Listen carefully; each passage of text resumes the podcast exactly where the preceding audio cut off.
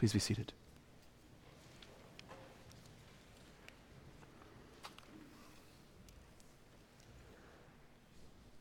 Similar to St. Augustine, who came before him, St. Francis of Assisi began his life as a confirmed sinner.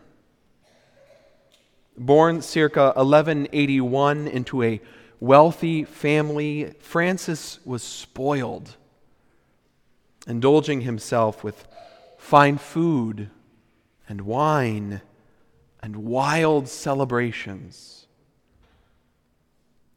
At the age of 14, he left school and became a rebellious teenager who frequently drank and partied and broke city curfews. But even as a rebel, Francis was known for his charm and his vanity. Through his privileged upbringing, Francis learned the skills of archery, wrestling, and horsemanship. He would utilize these skills when he abandoned his family's dreams for him to take up the family textile business in order to join the cavalry in the war that broke out between Assisi and Perugia in 1202.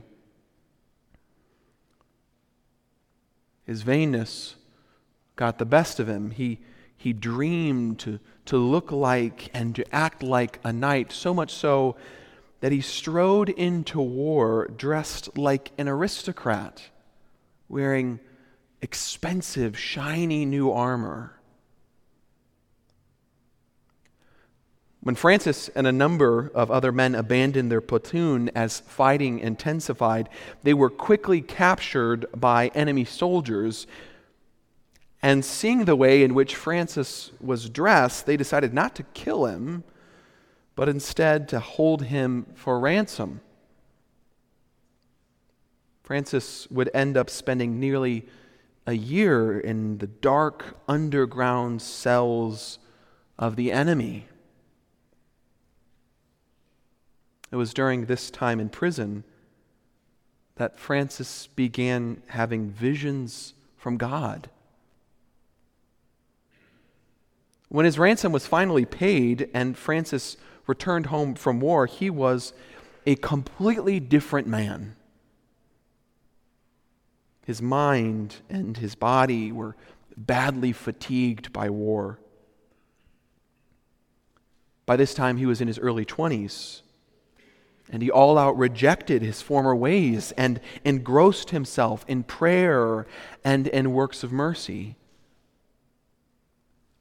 It was during these years that Francis entered the church of San Damiano. And while praying in front of that crucifix over there,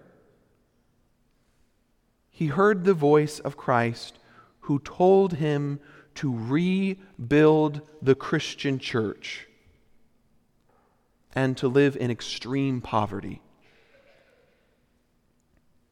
Francis listened to this voice of Christ and sold all of his possessions and some of his family's possessions in order to raise money to rebuild the physical Christian church.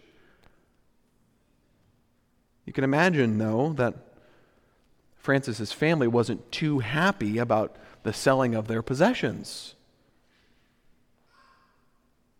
When the bishop finally told Francis to give his father back the money that was gained from selling the family's possessions, Francis did so willingly, along with the clothes from his back. He was given a rough tunic and entered more fully into a life of poverty. Francis also rebuilt the church through his charismatic preaching and his acts of mercy.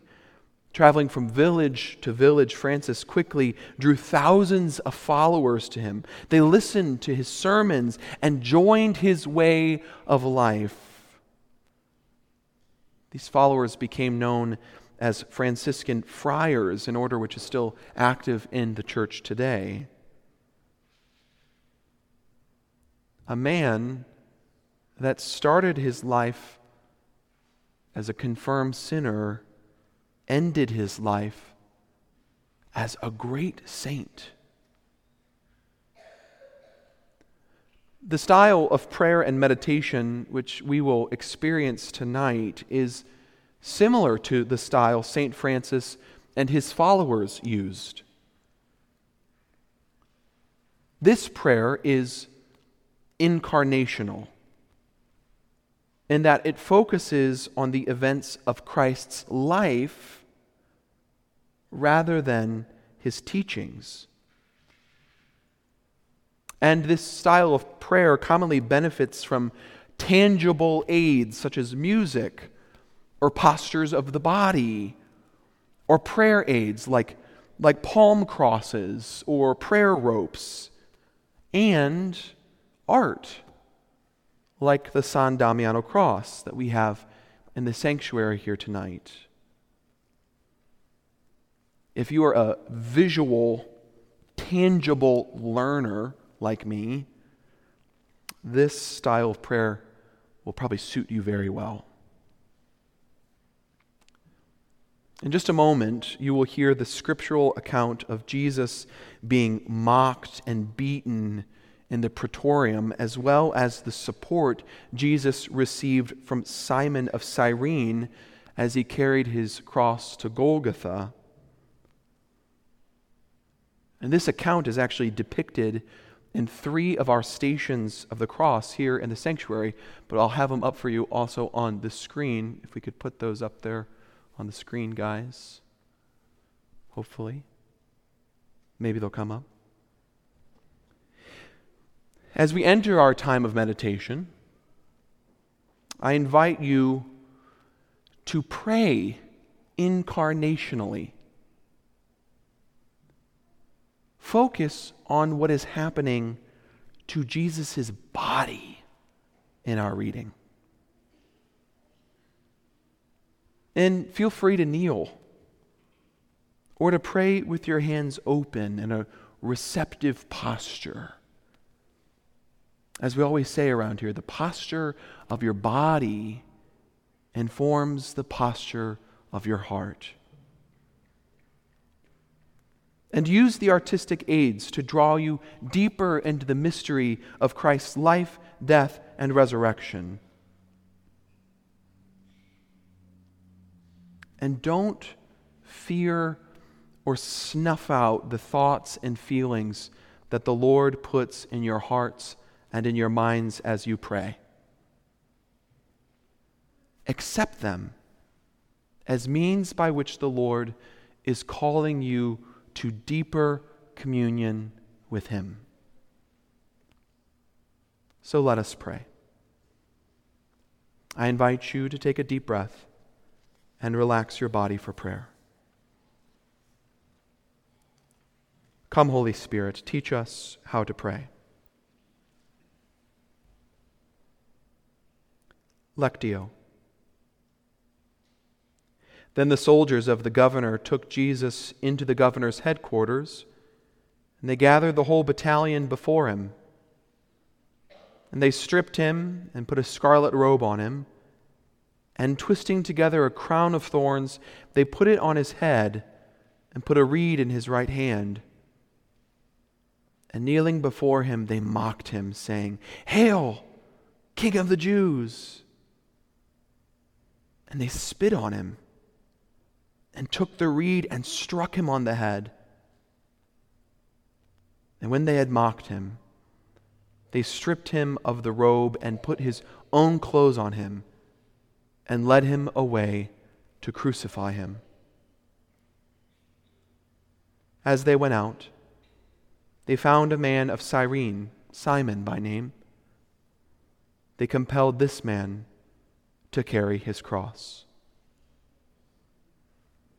I invite you to read through the scripture again silently and to use the artistic aids in the sanctuary to deepen your reading.